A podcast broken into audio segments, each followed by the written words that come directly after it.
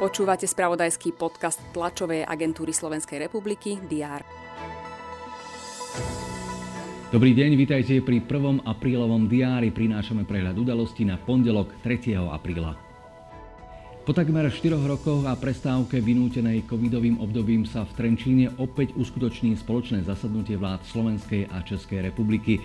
Oba kabinety budú hovoriť o vojne na Ukrajine, obrane, energetike, ale aj o budúcnosti regionálnej spolupráce. Mimovládne organizácie sa dnes vyjadria k návrhu novely zákona o nadáciách. V priebehu pripomienkového konania prišlo k legislatíve pripravovanej Ministerstvom spravodlivosti 122 pripomienok, 140 zásadných a jedna hromadná.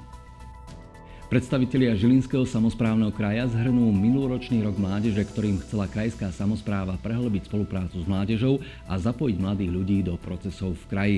Rovnako Žilinská Vúcka otvorí tohtoročný rok inklúzie.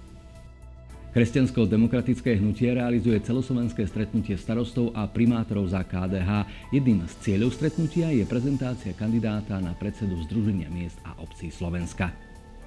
Organizátori Národnej filmovej ceny Slnko v sieti budú dnes informovať o tom, kto získa cenu za výnimočný prínos pre slovenskú audiovizuálnu kultúru. Pripomeňme, že slávnostné vyhlásenie cien Slnko v sieti za rok 2022 sa uskutoční 15. apríla. O Národnú filmovú cenu sa uchádzajú filmy a ich tvorcovia v 18 kategóriách. V športe budeme sledovať druhé zápasy hokejových semifinále v slovenskej i českej hokejovej extralige, teda súboje Zvolen Spiská Nová Ves a Pardubice Třinec. Oba súboje sa začínajú o 18. hodine.